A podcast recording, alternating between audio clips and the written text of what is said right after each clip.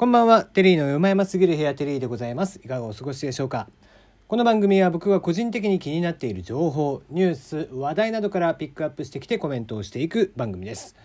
ツイッターの方に匿名でご意見ご感想などをお送りできます、えー、マシュマロ、こちらを置いております。今週のメールテーマ、えー、ダイエットのよもやま話ということで、えー、ダイエットにまつわるお話などを、えー、募集しております、ね、例えば、えー、ダイエット成功してこんなに物の見方が変わったよとかですね、えー、もしくはダイエットいっかい成功したんだけどもうリバウンドしちゃってみたい、もしくはね、まあそもそも失敗しちゃってみたいなね、えー、私はもうダイエットなんてそもそも関係がなくて、そんなお話でも結構でございます。ダイエットに関するよもやま話、えー、いろいろなお話を聞かせていただければなと思っておりますよ。もちろんそれ以外にも、えー、ご意見ご感想ご相談、えー、何でも結構です、えー、なんかね小ボケで送ってきてくれてもいいですし、えー、きちんとね、もちろんこう僕はもともとボケの方じゃないんだよね、ツッコミの方なんで、えー、ただ拾ったメールに関してはきちんと突っ込んでいきますんで、えーぜひぜひ送ってください。別に匿名でもいいです、えー、もしくは名前を入れていただいてももちろん喜んで、えー、読まさせていただきますよ。はい、えー、ナナミュージックでは歌もやっていたりとかします。そちらも、えー、ご確認ください。ツイッターに載せてます、えー、番組を聞いていただいて楽しかったとか、何かためになった、えー、面白かった、また聞きたいとかっていう方はぜひね、えー、アプリの方からハートマーク、ニコちゃんマーク、ネギボタンなどをいっぱい押してあげてください。これは僕に限らずのお話でございますが、えー、喋ってる僕らはですね、あなたたちの、えー、そういった、えー、行為を持って、あ、喋ってよかったなと思うわけなんです。ぜひご協力をいただけたらと思います。楽しかったらもしね、えー、そこまでやっていただけるんだったらさらに尻尾を振って喜びますが、ツイッター等々でシェアなどをしていただけたらなと思っておりますよ。さてさて。えー、今ラジオトークを撮っているのが、えー、にじゅうさんじにじゅうきゅうふん現在、目下ラジオトークがですねごーまるにバッドゲートウェイということで、えー、どうやら、えー、かなりトラフィックが上がっているということで、えー、情報の取得ができていないという状況に陥ってます、えー、そんな中僕はこうして喋ってるわけなんですけども、これが果たしてアップロードがされるのか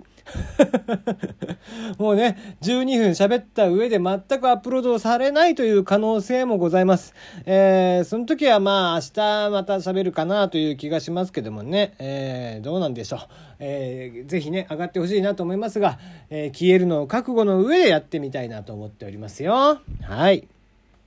はい、今日のお話もみっつですね。えー、まず最初、えー、月刊少女野崎くん、久々にちょっと見まして、こちらのご紹介をさせていただこうかなと思っております。そしてふたつめ、えー、エーアイ、元 エーアイ ですね、元女子高生 エーアイ のリンナ、えー、皆さん知ってますかね。こちらの エーアイ がですね、なんと エイベックス から歌を出すということでその話題。そしてみっつめ、えー、世界中の核爆弾が一斉に爆発するとどうなるということで、ちょっと物騒なお話も含めてこのみっつをお話ししたいなと思っておりますよ。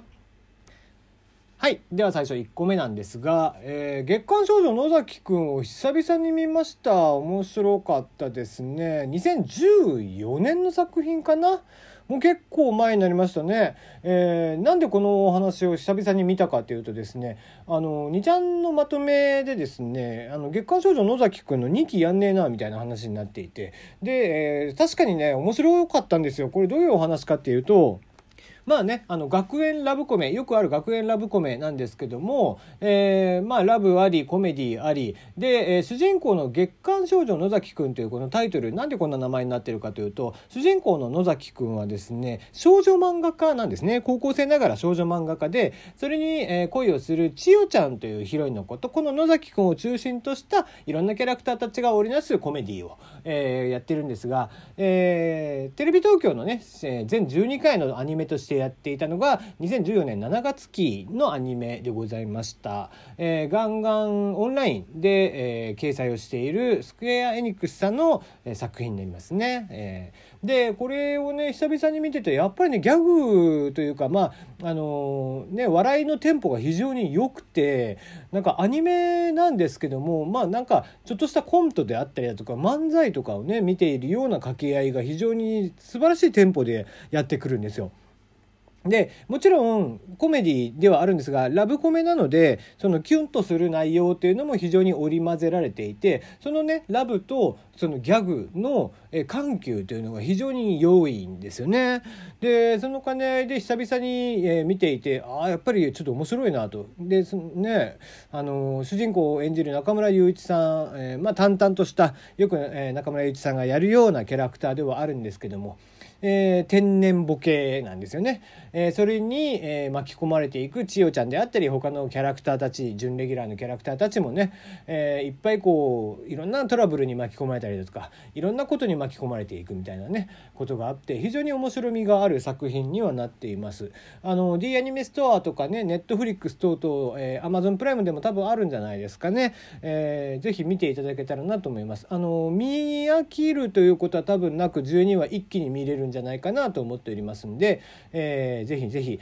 見どころはですね、作中に出てくる作中漫画があるんですが、そのね、えー、作中漫画は、えー、その野崎くんが書く恋しよっていう作品で、えー、そのね主人公の男の子をやっているのが宮野真守さんということで、えー、ほんのちょこっとだけしか出てこないんですけども、えー、宮野真守さんがですねいい味を出していて、やっぱりこうイケメン風の感じも出すし、もう思いっきりギャグを飛ばしてる時もあるんでね、そのテンションの落差、えー、そこら辺も見どころなんじゃないかなと思っております。えー、ぜひ見ていただけたらなと思っておりますよ。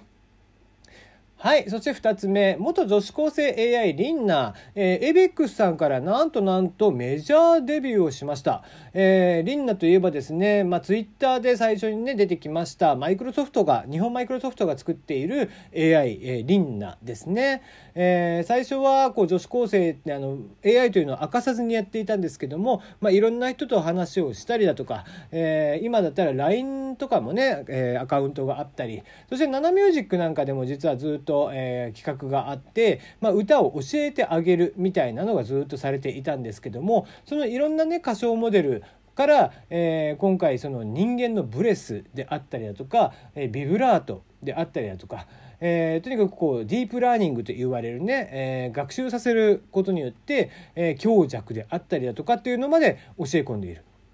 えー、バラード、ポップ、ラップ、ロック、童謡調などの歌唱が可能らしくて、今後は曲調によって歌唱スタイルを使い分けていくということなんですけども、今回は、えー、まあなんか欅坂みたいなね、えー、割とこうポップチューンというかロックチューンといいますか、えー、割と激しめの曲ではありますが、えー、ちょっと聞いたんですけども全然 エーアイ っぽくないです。もう本当に人間が歌ってるのと変わらない。えーまあ、僕は常日頃ね エーアイ とか、えー、ドローンによって消される仕事というのは、えー、まあないと思っているんですよ、基本的には。えー、それはなぜかというと、アーティストなんかでも例えば過去のこういった人たちっていうものを組み合わせて、えー、ディープラーニングといってその機械に学習させることによって、えー、その組み合わせで新しいパターンを生んでいくみたいなのも絶対に出てき、えー、くるので、そうした中で、えー、アーティストクリエイターはじゃあ、えー、消されないかといったらクリエイターも多分消される仕事になってくる。えー、おそらく今後ごじゅうねんとかひゃくねんとかした時には、えー、人間がやることってほぼほぼない、えー、むしろ機械のメンテナンスとかそっち方面だけ、えー、そのメンテナンスさえももしかしたらドローンなんかがやるなんてことになってくるのかなと。もうそうなってくると本当に、えー、マトリックスじゃないけど人間ってもう エーアイ が作ったその、えー、仮想現実の中を生きていくぐらいでしか生きるっていうものの価値っていうのがなくなってくるんじゃないかなぐらいに僕は実は思っています。で、えー、こうした形で今回その エーアイ で、えー、作られた、えー、アーティストというのが生まれて、その歌が本当に人間が歌っているのと変わらない、遜色がないぐらいの、えー、歌い方をされてしまうと、あ、まあ、僕もねもともと歌っていうものをやっていたんですけども、まあ、もちろんね特徴があるかと言われたらそつなく歌われているっていうのがあって、えー、もちろんそのいろんなアーティストさんのね、えー、特徴的な歌い方っていうところは、えー、その特徴といった部分ではちょっとえー、やっぱり一歩劣るっていうところはあるんでしょうけども、それも今後、えー、例えばここをこの人この エーアイ にはこういった特徴を持たせてみたいなのが出てくると、まあ、いよいよ人間がやることというのは一体何なんだろうという感じになってくるかなというのをちょっと感じた、まあ、ある種危機感を感じながら、えー、すごさも感じつつっていう、えー、とこかなと思いましたね。はい。えー、そして最後、えー、世界中の核爆弾が一斉に爆発するとどうなるかということで、まあ、これはね、えー、過去にもいろんな、えー、ことを学者さんとかが言われていたんですけども、えー、ある科学系 YouTube の方 YouTuber の方がですね、科学者たちの意見を一気にかき集めて、えー、この問いというものに、まあ、今今で言われている答えというか近しいものを発表していますと。にせんじゅうきゅうねん時点、地球上にはおよそいちまんごせんこ核兵器がある。アメリカとロシアおよそななせんこ、そしてフランス、中国、イギリス、インド、イスラエル、北朝鮮、それぞれせんこずつ持っていると言われていますと。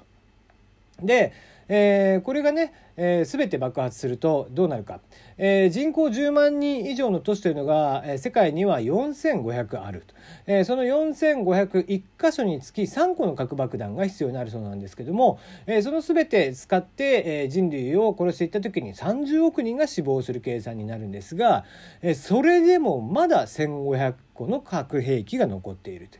まあ、それは凄まじい凄まじい、えー、数字ではございますね。非常に威力の強い爆弾として有名な ティーエヌティー というのがあるんですけども、この ティーエヌティー、えー、核爆弾というのはどれぐらいに相当するかというと、その ティーエヌティー のにじゅうまんトンぶんの威力を持っている。つまるところ、核爆弾、えー、いちまんごせんこの量というのは ティーエヌティー でいうとこのさんじゅうおくトンに相当するそうですね、えー、どれぐらいの量かというと、ビルでマンハッタンを、えー、ティーエヌティー を積み上げて、えー、マンハッタンの、えー、再現できるということらしいんですね。まあね、説明がだいぶ長くなっちゃうんですけども、まあ、結果どうなるかと言われると、えー、いわゆる氷河期が最近はね、その隕石によって引き起こされたと言われてますけども、その隕石が落ちるのとほぼ変わらないそうです、えー、もうとにかく爆発したら、えー、地球上に氷河期がやってくる、まあ、それは煙幕とかによってなんですけどもね、えー、あとはもう放射能とかによってほとんど人類も死滅するし、その氷河期によって人類はほぼほぼ、ね、ゼロまで落ちてしまうということですね。まあそんなことがないようにしてほしいですが。